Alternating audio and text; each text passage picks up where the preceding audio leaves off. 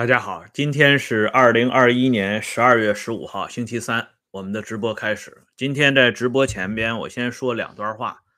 第一个呢是上一次啊，星期一直播的时候讲到这个黄敬的结局。黄敬去世以后啊，原来成立的就是一九五七年刚刚成立的国家技术委员会啊，被宣布撤销合并，并入到国家科学委员会里边。这就是今天我们能够看到的国家科委的由来，它的全称就叫国家科学技术委员会。从这个例子里边，我们也可以看出来，上层对黄敬是很重视的啊。这个国家技术委员会实际上是专门为黄敬啊量身定制的。由于他的提前谢世，所以这个机构也不复存在了。这是一个。还有一个呢，这个早早晨的时候开了一下电报群，在电报群里边，朋友们在讨论这个蒋介石这个历史人物啊，因为刚刚过了这个双十二事变这个纪念的日子，哎，所以有的网友就说蒋介石这个人是不是被拔高了？这里呢，我想就我个人对蒋介石的一些研究说一句话，就是说蒋介石这个人以及后边的老赵这两个人。我认为是中国啊，这个现代历史上非常突出的两位重要的历史人物。可惜的是呢，咱们这片土地太神奇了啊，咱们这些人太幸福了，接不住这样的人，或者说呢，不愿意接住这样的人，所以他们与我们最终擦肩而过。而那个历史的一转瞬。带来的一线的转机也就永远不复存在了啊！好了，今天前面的这两段话呢说完了啊，我们来说一下这个正题儿。由于中间插入了这个黄静的这个话题啊，把这个薄熙来的老丈人古景生呢一下子给冷落了，因为之前专门跟大家探讨过。这个一九三五年十二月九号一二九运动的这个领导权问题，为什么这个一二九运动领导权的问题长期悬而不决？这上边体现出一个什么样的概念？哎，今天咱们这期节目就要说清楚了。这个一二九运动啊，说穿了，这个领导权到底是在谁的身上呢？这个话题。一直有争论，甚至啊，在本世纪头一个十年，就是公元二零零一年到二零一零年这十年当中，啊，有关刊物、有关杂志以及有关这个书目上边，对于一二九运动的领导权还有争议，而一些二代们啊，就是这个二代们，他们对于这个一二九运动的回忆上边呢。也都有这个很大的争议。你像这个林峰的子女啊，他们在《炎黄春秋》上就曾经发表过文章啊，对他爸爸林峰和他妈妈郭明秋在这里边起的作用，那是一谈再谈啊。那么为什么会有这样的啊争议呢？源自于一二九运动的历史作用和历史意义。我们都知道啊，在上个世纪有两场著名的啊，或者是三场啊，呃，著名的跟学生有直接关系的政治运动。第一场那就是五四运动啊，这个轰轰烈烈的五四运动，为什么长久不衰的被纪念？因为五四运动催生了这个组织，所以这个以前拍的电影啊。这个呃建党伟业呀，里边都要首先提到五四运动。哎，这五四运动为这个党组织的成立奠定了坚厚的基础。哎，这是建党大业。那么一二九运动是什么概念呢？一二九运动实际上是建国大业啊，它为新生政权储备了大量的。能人和干才啊，甚至是栋梁之才。当然，这个栋梁之才呢是要打引号的啊。这里边呢，我们还是来看一下毛泽东对一二九运动的一个重点的论述。哎，毛泽东在一九三九年纪念一二九运动四周年的大会上，专门做过这样一个讲话。毛泽东在讲话当中重点提到一二九运动。毛泽东的原话是这么说的：“有人说一二九运动不如五四运动，这是不对的。我认为两者的意义是同样伟大。五四运动啊，为北伐战争做了准备。”没有五四运动，第一次大革命是没有可能的，啊，当时因为这个，他们还是偏安延安这个地方啊，他不可能，呃，把自己这个在野党的身份过分的拔高，因为那个时候还是在国民政府的统一领导下，哎，所以他没提这个党的事情，哎，接下来毛泽东又说，一二九运动，它是伟大抗日战争的准备。推动了七七抗战发展成为全民族抗日运动。这是一九三九年毛泽东的讲话。就在那个时候，毛本人已经将一二九运动看成是五四运动的续集了。那么年深日久，特别是当这个政权建立之后，对一二九运动的啊重新论述、重新评价，跃然纸上。啊，一些大人物纷纷出马，直接操刀对这个一二九运动做重点评价。这里边最突出的就是刘少奇系统。哎，因为呢，这个到了一九三六年的时候，刘少奇派林峰他们直接开始啊领导后续的一二九运动。到了公元一九六零年之后，这就是为什么当时的化工部部长彭涛。啊，在他去世前夕，跟老战友谷景生发牢骚。哎，彭涛就讲说：“你看看啊，现在出的关于一二九运动的这个回忆的这些东西，已经把这个一二九运动的真实面目啊糟改到什么样子了。”古景生那个时候已经靠边站了，他当然不敢随声附和。但是彭涛这么愤怒。其本身的原因也很说明问题，因为随着这个所谓的三年困难时期啊，刘少奇系统呢开始逐渐在政治舞台上啊提升力量。哎，刘少奇要全面接班的呼声呢也是此起彼伏。特别是公元一九六二年七千人大会上边，毛泽东公开讲：三天不学习赶不上刘少奇啊。所以，刘少奇、彭真、林峰这些人风头正劲。那么，对于这场一二九运动的重新论述，以及一二九运动的领导权的重新归属，那当然是势所必至。哎，但是历史呢，毕竟是历史啊。当这些风云变幻都过去之后，我们重新看待啊这段往事的时候，我们应该承认。一二九运动的领导权始终是在这几个人手中的：第一，彭涛；第二，啊，黄敬；第三，古景生；第四，姚依林；第五，郭明秋；第六，孙静文。就这六个人。哎，这里边呢，古井生的作用主要是在前期。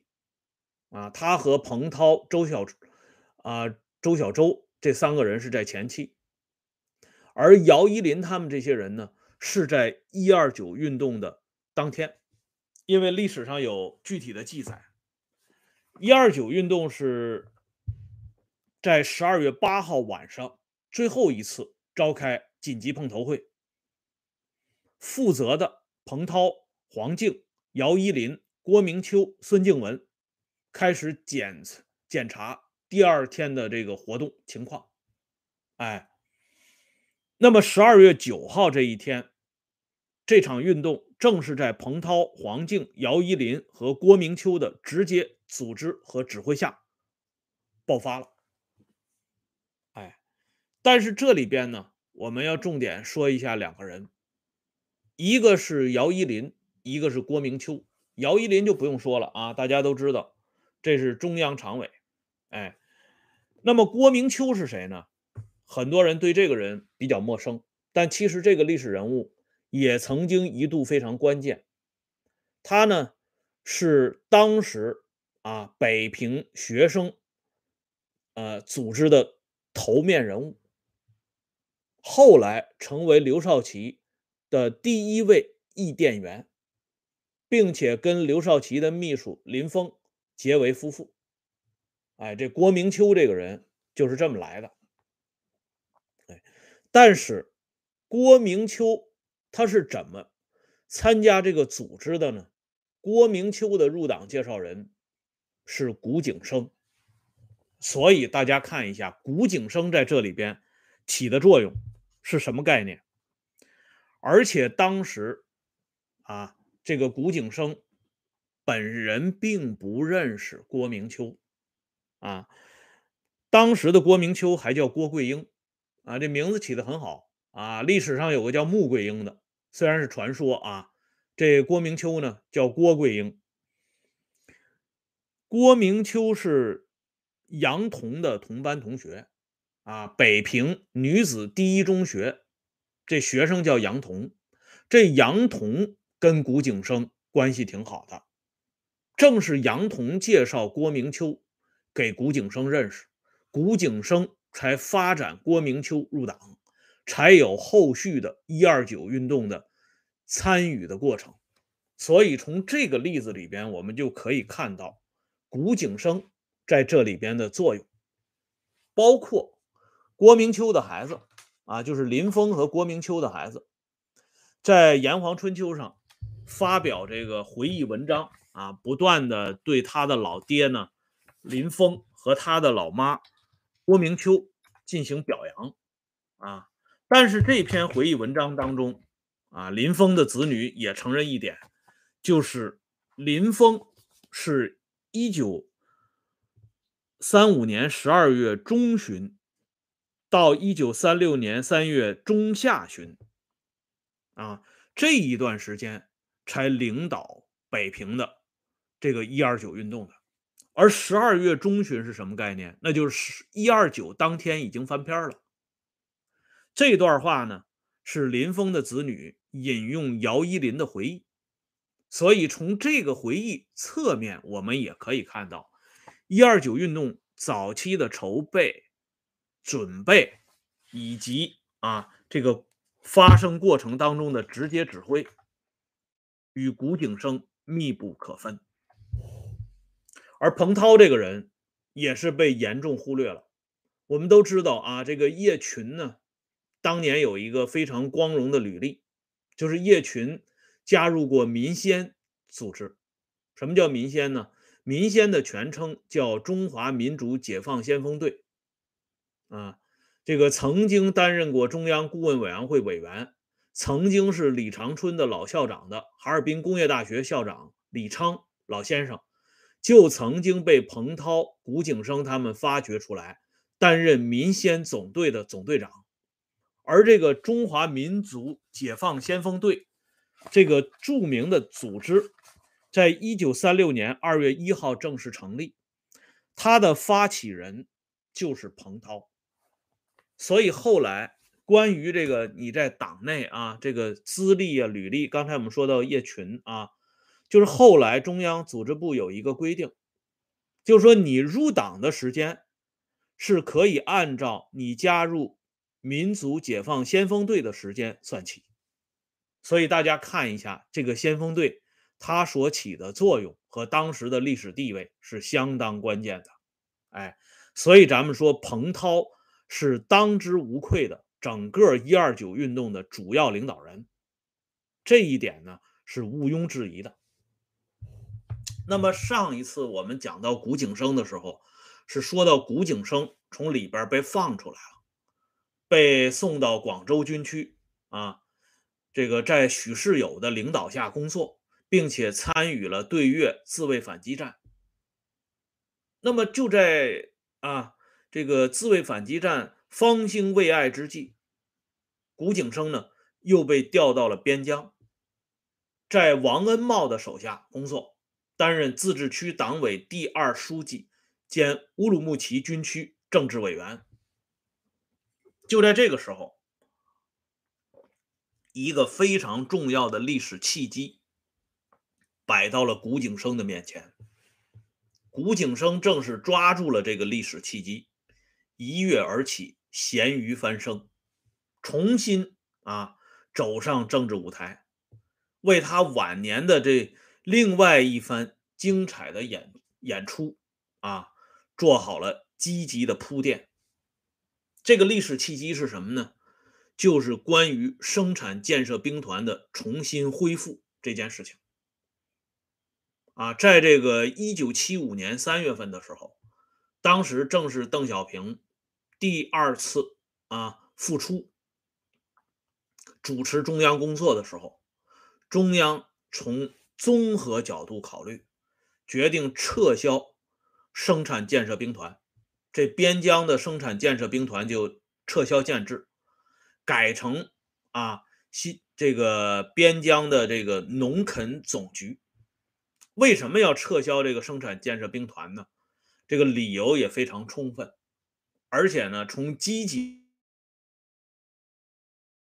的角度来讲，是有一定啊正面意义的。但是大家知道吗？这个生产建设兵团是当时国务院副总理王震的命根子啊，王震立身扬名。靠的就是这支生产建设兵团，啊，王震后来把胸脯拍的三响，表示自己是当代的左宗棠，啊，说的就是他一手栽培和养成了这支生产建设兵团，当年带七千五百人入江，后来发展成十万大军，哎，所以王震那个时候对这个生产建设兵团被干掉。那是耿耿于怀，可是那个时候的王震呢，也是刚刚出来工作啊。这副总理还是毛泽东、周恩来看在这个老关系的份上赏给他，所以王震不能吭气儿啊，也没他吭气儿的份儿。然而斗转星移，到了公元一九七八年啊，这三中全会也开完了，这王震羽翼渐丰啊。重新回到政治局啊，被首次增选为中央政治局委员，这概念已经不一样了。老头子又回了一趟边疆，啊，当年的那些啊生产建设兵团的老人一看老头子回去了，啊，抱着老头子的大腿就哭啊啊，说您老人家去哪儿了？不管我们了。生产建设兵团没有了，我们就像没娘的孩子一样孤苦伶仃啊！王震一看，立即啊提笔给邓小平写报告。所以这件事情到了一九八一年的时候，正式摆到邓小平的案头。而这个时候，大家知道，这一九八零年刚刚把这华国锋赶下台。这一九八一年，老邓这宝座这屁股还没有坐稳，这个时候他特别需要像王震这样的元老派的支持。那么当年老邓亲手埋葬了这个生产建设兵团，这个时候啊，马上又改口了。老邓做出一个重点的批示啊，对于这个生产建设兵团的事情。他要求让王震同志牵头，再找一些老同志啊，综合研判一下，看看恢复生产建设兵团是不是非常必要。哎，老邓这个人呢，翻手为云，覆手为雨，从来就是这样，保证永不翻案。可是，一上台呢，该翻的不该翻的都翻了。哎，所以。谁要拿这些话跟老邓较真儿，那是自讨没趣儿。因此，这个生产建设兵团这件事情，那也必然是在翻案之列呀。哎，至于谁把生产建设兵团撤销了，哎，那不提了啊，那都算到王、张、江、姚那四个人身上。哎，甚至呢，也算到华国锋、汪东兴身上。哎，反正跟英明神武的老邓一点关系都没有。而就在这个时候呢，老邓呢正好是这个一九八一年七月份啊，七月二十号，他当时这个要休假了啊，从这个北京坐专列赶到了北戴河要休假。杨尚昆啊，正好接到生产建设兵团恢复的这个报告，由杨尚昆来做批示。你说老邓为什么喜欢杨尚昆？这杨尚昆确实是老邓肚子里的蛔虫。他拿到这个报告之后，他做了一个重要的批示。这个批示两边不得罪啊，要不说这个人在中央办公厅主任的位置上起起伏伏十几年，以后呢又成为第二代领导核心非常借重的一个重点人物啊，并且把自己的老弟呢也拉了进来。这个人确实不是白给的。这个重点批示上边就能体现出杨尚昆这个人的本事，啊，至于什么样的本事，我们下一次接着说。感谢朋友们上来打赏支持、点赞、收看和收听，啊，欢迎大家关注“奔向说时政”会员频道，经常有更新啊。这个接下来的一期呢，这个会员频道会比较精彩一些啊。因为要谈到这个一个重要的事件和重点人物啊，如果感兴趣的朋友可以及时加入会员频道。哎，我们也许明天我们就来聊一期啊。好了，今天的节目呢说到这里，再见。